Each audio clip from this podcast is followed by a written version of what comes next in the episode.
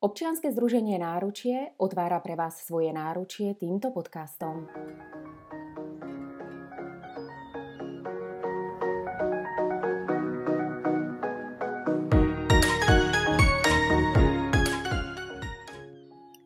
Vítame vás pri počúvaní ďalšej časti podcastu Otvorené náručie. Aký vplyv môže mať na naše duševné zdravie dlhodobá sociálna izolácia v čase pandémie? Ako dlho vôbec dokáže ľudská psychika znášať takú veľkú mieru neistoty? Môže zanechať pandémia na našom psychickom zdraví aj dlhodobé následky? Aké sú riziká home office z pohľadu duševného zdravia v prípade sociálnych vzťahov? O týchto, ako aj ďalších otázkach na tému duševného zdravia v čase pandémie sme sa porozprávali s Jankou Bevilakva z projektu Duše naše. Janka má vyštudovanú jednoodborovú psychológiu, má bohaté skúsenosti s prácou s klientmi vo veku od 3 do 60 rokov s rôznymi diagnózami a oslabeniami. Pri svojej práci využíva diagnostiku a arteterapiu a je taktiež absolventkou dlhodobého psychoterapeutického výcviku v interaktívnej psychoterapii realizovanej v Českej republike, ktorej garantom je profesor Stanislav Kratochvíl. Som veľmi rada, že sa opäť spoločne stretávame, samozrejme ešte stále prostredníctvom online rozhovoru. Našou dnešnou témou, ako už bolo v predchádzajúcej časti podcastu spomenuté, sa budeme venovať práve duševnému zdraviu v čase pandémie. Pandémia koronavírusu priniesla množstvo neistoty a zmien, ktoré ovplyvnili snať každého. Závisí však len od nás, ako túto situáciu zvládneme. Situácia na Slovensku je naďalej veľmi náročná a stále ešte nevieme, čo nám budúcnosť prinesie. Keď prejdeme, Janka, rovno k otázkam, tak e, zaznamenali ste od začiatku pandémie nárast žiarostí o pomoc? Tým, že my sme začali vlastne v období mm-hmm pandémie, tak to neviem pred, ako keby porovnať s tým, že ako to bolo predtým a potom. Takže my sme v podstate to pandemické obdobie ako keby obsiahli, ale skôr by som to pomenovala takto, že od začiatku sa ten ako keby, lebo my sme začali v minulý rok v marci, takže je to približne rok, to znamená, že čím ďalej tá pandémia vlastne pokračuje a na, na, vrácajú sa tieto vlny, tak vlastne aj tie žiadosti sa e, pribúdajú lebo predtým to mhm. bolo už také, že to leto bolo také napríklad také kľudnejšie, prirodzene sa to aj tak znížilo a potom sa to zase za, začalo nabaľovať. Ale to podľa mňa súvisí aj s tým ročným obdobím, čiže jedno s druhým. Si myslím, že toto budeme vedieť vyhodnotiť po takých dvoch, troch rokoch, keď sa to už bude trošku vedieť tak porovnať. Áno. O, napríklad niektorí ľudia sa mohli na začiatku pandémie tešiť z toho, že sa im naskytla možnosť pracovať z domu. Ale uh-huh. vieme, že táto pandémia trvá už vyše roka a mhm. aký vplyv na naše duševné zdravie môže mať takáto dlhodobá sociálna izolácia? Uh, presne ako si začala, že ten začiatok vlastne ľudia majú také ako pocit, že naozaj ten home office má také výhody, mm-hmm. že človek sa nemusí ráno niekam pozbierať prípravy. Je to také pohodlné, len v podstate v papučkách sa presuniete k počítaču, ale zároveň strácame ten náš stereotyp, na ktorý sme zvyknutí. To znamená, že práve to ráno, že máme ten ranný rituál, že sa oblečieme, musíme sa nejako už jen namalovať, dať si make proste pripraviť sa do tej práce, nastaviť sa mentálne na to, že teraz ide ten pracovný deň, tak to pomáha človeku vlastne tento stereotyp aj, ako, aj tá vízia toho, že niekoho stretnem, že to vlastne ako neizolovaný, ale mám ten sociálny kontakt, je práve také, že potom, keď sa vraciame domov, tak si vieme ten ako domov užiť v, v rámci tých svojich, čo, čo na, na čo sa tešíme. Proste je to taký oddychový čas. Ale keď je človek stále v tom home office a je vlastne ešte izolovaný, to znamená, že je naozaj len uh, obklopený tým svojim sociálnym okolím, tak sa dostáva do toho, že tento stereotyp sa stráca. A je to na, naozaj o veľkej miere mm-hmm. zodpovednosti a ako takého uh, seba disciplíny, aby som sa naozaj ráno vstala, pripravila si ten deň, urobila si, že koľko toho musím spraviť, dať si prestávky jedno s druhým a začína sa to zlievať, to súkromné s tým pracovným. Takže toto veľmi na to naozaj vplýva a po, v podstate vplýva na to aj to, že vlastne tý, vidíme len tých ľudí vo svojom okolí a začíname strácať stereotypy, dochádza neistota, uh, strach z toho, čo bude a vlastne je to také naozaj akože oveľa náročnejšie obdobie. Aj keď to vyzerá mm. pekne z domu. Ale nedá sa to, že dlhodob, pri dlhodobom home office je to proste náročné. Áno. A moja ďalšia otázka, ako dlho vôbec dokáže ľudská psychika znášať takú veľkú mieru neistoty? Hej, že keď sme aj v, v, v home office alebo na home office, uh-huh. tak tá ľudská psychika je dosť tak vyťažená a, uh-huh. a je to dosť náročné. Je to veľmi individuálne, pretože uh-huh. práve ako sme začala tú predošlú otázku, že Áno. Veď je to vlastne ako keby pre niekoho je to môže byť príjemné, že si naozaj vie urobiť ten čas, teraz má čas, ja neviem, priestor, teraz je veľa tých uh, vecí online, takže môžete využívať rôzne cvičenia, vzdelávania zdarmo a tak ďalej, čiže podľa mňa ľudia toto dokážu, ak majú fakt seba disciplínu a vedia si ten čas rozdeliť, tak pre niekoho je to veľmi efektívne. Mm-hmm. Ale pre, pre veľmi veľa ľudí je to zase práve robiť ten opak a čím, je to, čím tam nie je tá vízia toho, že to niekedy skončí, lebo my vlastne nevieme kedy, tak vlastne naozaj dochádza k tomu, že, to, že tá psychika proste odchádza v tom zmysle, že proste už, už, už potrebujeme nejaký pozitívny impuls, sa potrebujeme na niečo tešiť, už potrebujeme ten kontakt a preto sa častokrát stáva to, že to ľudia začnú porušovať napríklad, alebo fakt už proste, alebo už nevládzu byť v tom ako keby stále v tých zákazoch a v tom, izol, v tom izolovanom. V tom izolovanom svete.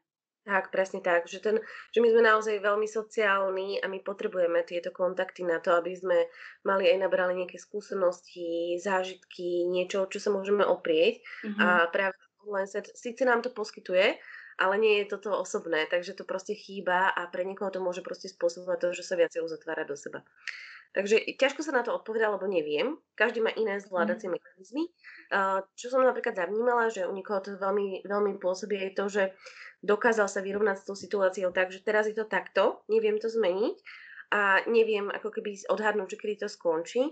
Neviažem sa na ten zákoniec, ale proste viem, ako keby mm, príjmam ten život teraz, aký je ale to je veľmi náročné a častokrát sa tam stáva, že spadáme zase do toho, že ale ja by som to už chcela tak, ako to bolo predtým. Takže je to tak ako veľmi rôzne a aj ľudia prechádzajú tými etapami. Že proste chvíľku to je akože dobré, to ešte zvládnem, ešte mesiac, ešte dva, potom sa to zase ako padne, potom vlastne zase nevládzu. Takže sa to ako keby mm-hmm. takto... Mhm. A myslíš si, že môže zanechať pandémia na našom psychickom zdraví aj nejaké dlhodobé následky? Nejaké dôsledky? Je to veľmi tak ako náročné odhadnúť, mm-hmm. opäť, hrozne individuálne, ale môže to spôsobiť nejaký, ako môže to mať vplyv, ale môže to mať ako keby ja to vždy hľadáme v tom aj pozitíva aj negatíva. Pozitíva v tom, že nás to môže ako keby niečo naučiť, respektíve nemám už rada ani to slovo, že naučiť, skôr ako by som povedala, že uh, si uvedomiť alebo zavnímať. Mm-hmm. Teraz pre niekoho môže byť oveľa vzácnejšie to, že môže prejsť cez ten okres, alebo že sa proste môže vidieť s tými blízkymi, alebo ísť na tú kávu, že ten ako zážitok toho, že môžem už a že môžem si vybrať, či chcem alebo nechcem, tak vlastne už len to je ako keby pre nás také, že budeme mať slobodnú vôľu v tomto. Takže ako mm-hmm. môže to spraviť, spôsobiť to a zároveň aj si zavníme to, že, že aký sme strašne zraniteľní a možno sa budeme viacej ako keby starať o to svoje zdravie, o to, aby sme sa ako keby nedostali do takéto podobnej situácie a budeme si vážiť tie veci, ktoré nám teraz chýbali. Len je to ako keby otázka, čiže to, to je možno jeden, jedna časť ľudí a druhá časť ľudí proste ako keby uh, môže to spôsobiť to, že proste už do tohto stavu sa nikdy nechcú dostať a bude tá obava strach z toho oveľa väčšia. A aj ako vystúpiť z toho zase z toho izolovaného do toho reálneho, zrazu môže byť ten kontakt s tými ľuďmi ako keby taký náročný. Že už teda, str- nehovorím, že strácame tie schopnosti komunikačné, lebo ich máme mhm. stále, lebo tá komunikácia tam je, ale zrazu sme face to face s niekým, ako, čo s tým máme robiť. Čiže môže nás to zaskočiť a niekoho to práve môže spôsobiť to, že, že bude naozaj z toho taký ako viacej, ešte, ešte viacej sa stiahne do seba, bude mať strach a obavu z toho komunikovať s inými ľuďmi a byť v kontakte. Čiže nie, u niekoho to môže prehlbiť napríklad už nejaké uh, predispozície, ktoré boli predtým mm-hmm. a vlastne týmto sa to vlastne len prehlbí a potom, keď majú sa vrátiť do toho sveta bežného, reálneho, tak uh, budú, môžu mať s tým problém. Ale samozrejme je to hrozne individuálne. Toto som len popísala tak ako trošku také dva extrémy, ale mm-hmm. vieme to odhadnúť. U každého je to proste inak. Inak. A podľa teba, kto je náchylnejší na problémy duševného zdravia? Mladí, starší, dospelí, deti, mm-hmm. muži, ženy, tak toto nejak selektovať. Podľa teba tvoj názor? A ja by som to povedala možno ako na začiatok z toho, z tých mm-hmm. skúseností, ktoré mám ja teraz, že najviac eh, v rámci tých klientov, ktorých máme, tak sú ženy.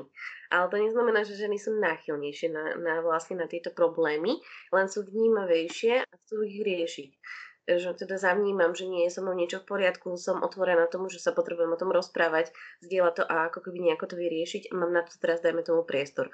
Je to dostupnejšie cez to online napríklad. Ale to neznamená, že muži tie problémy nemajú, len, vedie, len majú ako keby aj tú tendenciu prirodzenú, že si to vyriešia sami a ako dlhšie to trvá, kým sa dostanú napríklad do takého momentu, že idem to riešiť s niekým iným. Najprv to budem riešiť sám so sebou alebo s nejakými kamarátmi, ak tam ten, ten priestor je. A čo sa týka tohto ako keby tohto sveta teraz aktuálneho, vnímam, že naj, ako náročnejšie tie skupiny ľudí sú tí, ktorí proste nevedia si ten kontakt vytvoriť e, už cez ten sociálne siete napríklad. Mm-hmm. Že ma napadajú práve tí starí ľudia, ktorí sú proste v tých domovoch dôchodcov a oni tam proste nemajú tú možnosť a pre nich je ten sociálny kontakt hrozne dôležitý a teraz začo zostali izolovaní a oni vlastne boli práve v tej ako veľkej izolácii práve z toho strachu, aby sa nenakazili, lebo boli tá riziková kategória. Takže pre nich je to ako ešte ešte sú takí ako bezmocnejší v tej situácii, by som to trošku tak nazvala. A preto o to viacej potrebujú tú podporu a hľadať spôsob, ako byť s nimi v kontakte. Ale je to naozaj opäť aj z tých, poznám aj starých ľudí, ktorí proste dokážu to krásne zvládať. Takže je to veľmi, veľmi individuálne. A no, napríklad teraz v čase pandémie, do akých diagnóz sa môže táto izolácia preniesť? Aké sú tie najčastejšie? Uh-huh. Ono je to také ako keby, tak ako som spomínala predtým v tých odpovedí, alebo teda predošlých, uh, že vlastne tie predispozície, ktoré sme tam už mali predtým, sa môžu prehlbiť tou pandémiou. To znamená, že ak sme boli viaci napríklad úzkostnejší, tak tá úzkosť sa môže prehlbiť. Ak ju ne, nezavnímavame, že už je to zlé, lebo proste sa nám, ako sme viaci sami, je tam tá väčšia samovosť, samota, tak ďalej, môžu sa tam tak prejaviť napríklad také depresívne stavy, ľudia, ktorí proste prirodzene ani vtedy nevyhľadávali uh, tie kontakty, tak teraz ako keby im to sadne do toho, že ešte menej vyhľadávam ten kontakt a je mi to oveľa neprirodzenejšie cez ten online, tak vlastne sa ešte vystiahnem do seba a vlastne tá depresívna nálada alebo také depresívne ladenie sa mi prehlbí. A sociálna izolácia vlastne spôsobuje hlavne tú, uh, tú stratu toho, ako som spomínala, toho stereotypu a spôsobuje osamelosť a vlastne ľudia sú viacej ako keby stiahnutí do seba, čiže vlastne tam tie diagnózy naozaj majú teraz priestor sa rozbehnúť. Úzkostné stavy, fobické, čiže fobické to znamená strachy, alebo potom presne, ako som spomenula, tie depresívne ladenie. Ale neznamená to, že musí sa to rozbehnúť. A viem nejak identifikovať, že sa blížim k takýmto problémom, keď som doma v tej sociálnej izolácii. Ale ja to tak ako pekne hovorím na to, alebo ilustrujem na tom ak vyzerá ten deň, mm-hmm. že sa nám častokrát stane, lebo máme pocit, že keď sme doma, ten home office, že vlastne nerobíme tak veľa. Že častokrát počujem práve tieto ako keby komentáre, že veci doma nič také nerobíš, ale práve mám pocit, že niekedy robím ešte viac ako predtým, pretože som stále vlastne k dispozícii. A keď si človek nevie ustrážiť tie pauzy, tak vlastne stáva sa to, že sa naozaj zlieva ten eh, eh, vlastne celý deň do toho len pracovného. To znamená, že ľudia jedia pri tom eh, notebooku, na obed si dajú len maličkú pauzu alebo nejdú von, proste, že zrazu prebehne celý deň a neboli ani na vzduchu a nehovoriac o tom kontakte, ten sociálny kontakt nejaký, ak majú teda, ale proste začína to strácať to naše. Čiže tým pádom, a potom skončíme o 6. 7. akože každý to má inak a teraz zrazu mám sa ako keby prehúpnúť do toho súkromného a stále som doma. Uh-huh. Čiže je to také ako náročné si toto udržať a vtedy vlastne už keď, si, e, keď skončí ten deň, že keď aj len po tých dňoch a teraz zrazu zistíte, že teraz som vôbec tento deň nič neurobila pre seba, len som všetko venovala tej práci, alebo potom samozrejme máme doma deti, máme vlastne iné povinnosti, keďže sa to zase zlieva a proste strácam sa v tom a začínam byť napríklad strašne z toho unavená. Vnímam, že už proste ma nevládzem sa ani starať o tú domácnosť, alebo o seba vôbec, alebo proste zanedbávam veci, ktoré som mala rada, ak som si ich tam vedela predtým vložiť, tak už to môže byť také signály, že asi nie je niečo v poriadku. A keď som, keď už predtým tí ľudia vnímali na sebe práve tie veci, ktoré som spomínala, že tam to ladenie bolo nejaké, alebo že sú takí náchylnejší na, ten úzkost, na tie úzkostné prejavy, alebo že teda aj to okolie vníma, že už v bežnom svete ten človek bol ako keby taký vnímavejší, citlivejší a teraz sa ešte viac ako keby napríklad izoloval, tak je to také, ako, že môže nám to pomôcť identifikovať buď sami, alebo proste to okolie. Mm-hmm. Veľmi dôležité ako vnímať tú zmenu. Ale to zase neznamená, že ako náhle sa trošku mením alebo trošku správam inak, že je to zle. Že to stále také ako beriem takto, že proste môže to vidieť také obdobie vyrovnávania sa s tým, čo nemôžem aktuálne zmeniť lebo táto situácia je naozaj taká, do ktorej my nevieme, vieme vplývať iba len tým, že sa vieme o seba postarať, že aby sme neboli chorí aby sme, a tak ďalej. Čiže, ale nevieme spraviť ten globál toho, že by sa to zmenilo. Mm. Áno. Čiže v podstate sme si povedali aj rizika home office z pohľadu mm-hmm. toho duševného zdravia, čiže tých sociálnych kontaktov. Áno, to jedným, presne, A napadá vás ešte niečo? Po prípade nevieme si vyhradiť uh, ten čas venovaný sebe, čiže uh-huh. to je tiež jedným z rizika home office. Uh-huh. Uh, to, je, to je napríklad aj, jedna z tých vecí a uh-huh. uh, ďalšia z tých vecí je napríklad aj to, že uh, ten čas v rámci nielen ako čas pre seba, ale aj čas pracovný, že tam je to ako veľmi dôležité aj v tom napríklad, že, že nestratiť ten stereotyp toho, že ráno vstanem na nejakú, nejaký čas a neposúvam si to, lebo začnem neskôr, potom končím neskôr, to znamená, že celý deň vlastne človek pracuje nemá to, ale zase opäť sú ľudia, ktorým to vyhovuje, lebo ten home office vlastne vieme ako keby uh, prispôsobiť tomu svojmu biorytmu. Niekomu sa lepšie naozaj robí až večer alebo v noci a potom si ráno lepšie pospí, alebo dlhšie pospí, ak to tá práca dovoluje, samozrejme. Alebo rodinné na nastavenie, lebo je tam veľa faktorov, ktoré do toho vstupujú. Čiže trošičku si strážiť aj to, že viem, že chcem, alebo mám pracovnú dobu 8 hodín, tak nebudem robiť 12 hodín lebo mi to dovoluje ten čas. Ako, alebo keď robím, tak na druhý deň si to proste skrátim, aby si človek ako pracoval aj s tým, uh, koľko do toho vkladá, koľko vkladá pre seba. Čiže to sa vraciam opäť k tomu času. A z tých rizik, čo sa týka toho sociálneho kontaktu, um, tak je to naozaj takéto, že častokrát počúvam, že ľudia sú už prehltení alebo zahltení tým, že sú síce tieto kontakty uh, cez tie Zoomy a Skype a cez všetky tieto ako formy, ale je to pre nich už e, zahlcujúce, pretože celý čas sedíte pri tom počítači a vlastne je to úplne iná pozornosť, keď sa ešte aj sám seba človek vidí na tej obrazovke, takže aj to vlastne častokrát spôsobuje, že sme z toho takí, že ako vyzerám, je to v pohode, ako sa, e, ako sa teraz tvárim, je to tak ako, že prirodzene sa začneme trošičku viacej sledovať, ako keď je to v tom bežnom. A častokrát sa stáva, e, že vlastne pri tých, napríklad keď sú dlhšie porady alebo nejaké ako tie meetingy, keď v tých firmách že sa stráca ten priestor na to, že potrebujeme napríklad pauzu na mhm. kávu alebo zbehnúť vlastne na toaletu alebo čokoľvek, lebo proste sme v tom, v tom online svete, tak ako nie je problém, len sa proste stráca aj toto. Čiže je to také ako mm. aj v tom. A potom napríklad, keď sa, keď sa máme prehúpnúť do toho, že idem skúsiť si napríklad zavolať s kamarátkou alebo dáme si takú online kávu alebo proste s rodičmi si volajú ľudia, tak zrazu sa im už ani nechce, lebo proste stále sú na tom počítači že je to také, ako, že máte pocit, že už aj to aj zdrav, ako aj to fyzické zdravie, že aj tie oči vlastne je oveľa väčší nápor, ako aj predtým sme pozerali do počítača, ale predsa to bola trošku zmena.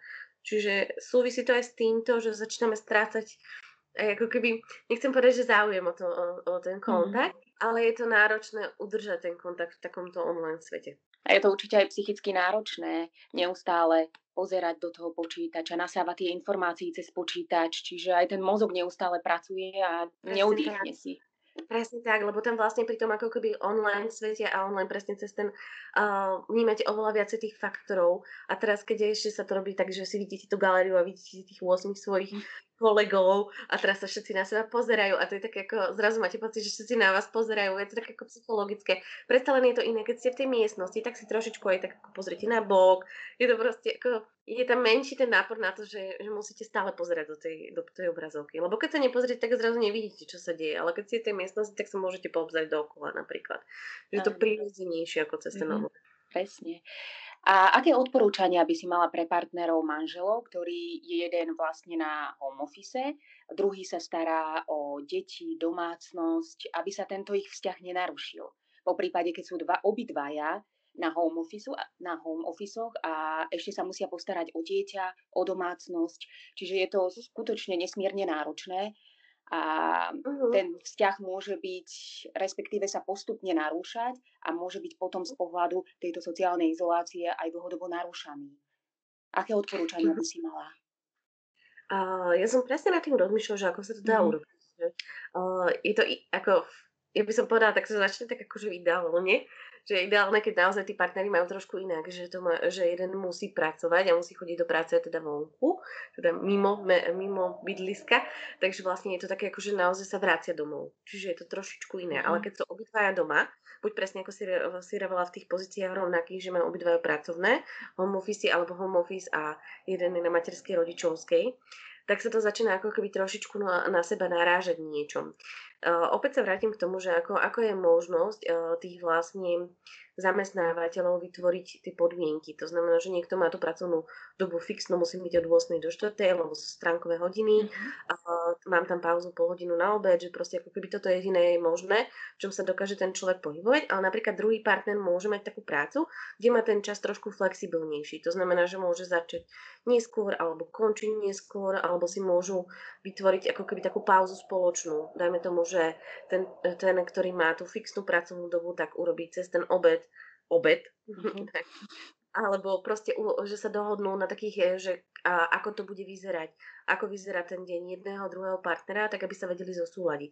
Aby to nebolo len o tom, že jeden ťahá a druhý nie, alebo že sa proste napríklad môže stať, a častokrát sa to stáva, že v jednom čase obidva robia, a aj ten internet zlyháva a teraz čo s tým, je to proste ako veľmi tak ako nepohoda a hlavne keď ako si uvedomíme teraz, že vlastne nemáme tej pracovné miesta doma vytvorené. Nie je to ideálne miesto na prácu. Uh, veľmi málo ľudí má taký ako klasický pracovný stôl so všetkým, lebo zrazu proste si uvedomíme, že ten priestor je malinký a keď je tých členov rodiny viac, tak vlastne využívajú ten priestor rovnako. Takže je to naozaj o tej komunikácii a dohode. Určite sa to dá spraviť tak, aby si to mohli napríklad prestriedať alebo proste keď je tam jeden, ktorý robí a druhý na, na tej rodičovskej materskej, tak to dieťa samozrejme prirodzeným spôsobom aj ako keby ruší ten pracovný proces, ale zás to môže byť ako keby pre toho rodiča, ktorý bežne nebol doma, nebo bol v práci, možnosť byť s tým dieťaťom. Ale to je zase o tom, ako to dovoluje tá pracovná doba. Že si môžem mm. predlžiť čas na, v rámci obeda, a venujem sa tomu dieťaťu, moja manželka alebo manžel, podľa toho, kto je na tej rodičovskej, tak má teraz priestor na seba alebo proste sa dohodneme, že tento deň mám ja na starosti uh, po práci tú domácnosť, tým na starosti to ako, ale je to strašne veľa mm. o tej mhm. komunikácii, lebo je to iná forma, ako keď to bolo predtým. Takže náraža človek stále. Mm-hmm. Akým spôsobom by mohli rodičia prispievať k tomu, aby vôbec minimalizovali dopady pandémie na duševné zdravie svojich detí?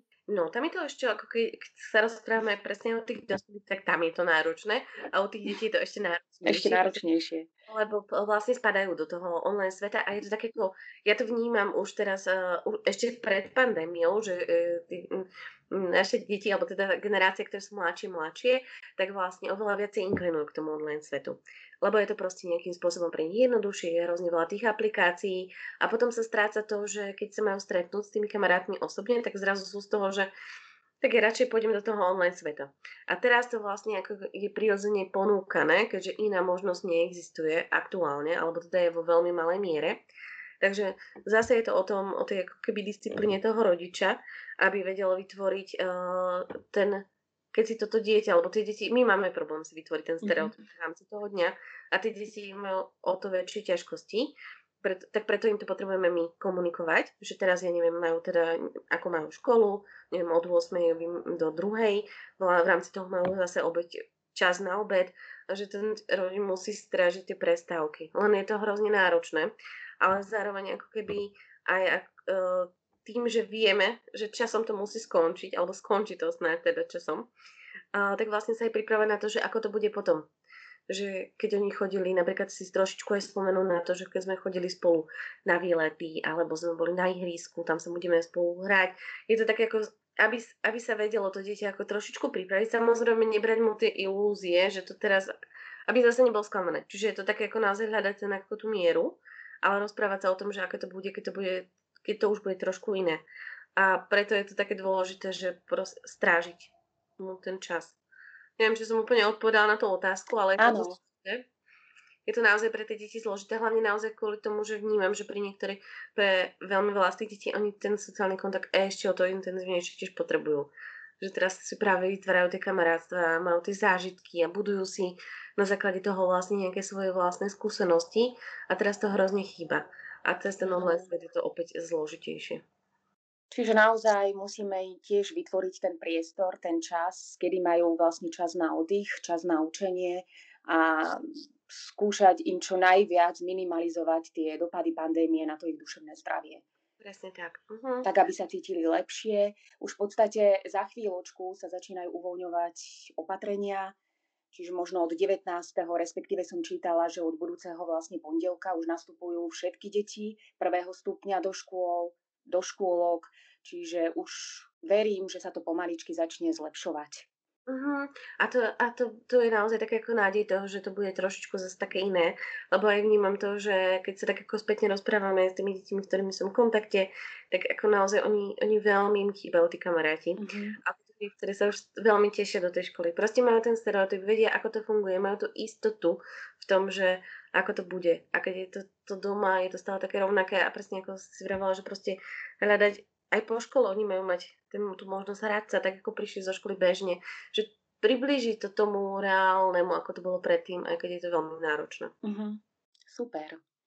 A na záver, čo by si nám odporúčila, ako si udržať to naše psychické zdravie v takejto nelahkej a náročnej dobe, alebo aby sme sa cítili vôbec lepšie? A opäť je to strašne individuálne. Mm. Ja by som nerada hovorila ako rada, aby, aby to nefungu- lebo nemusí to fungovať pre každého.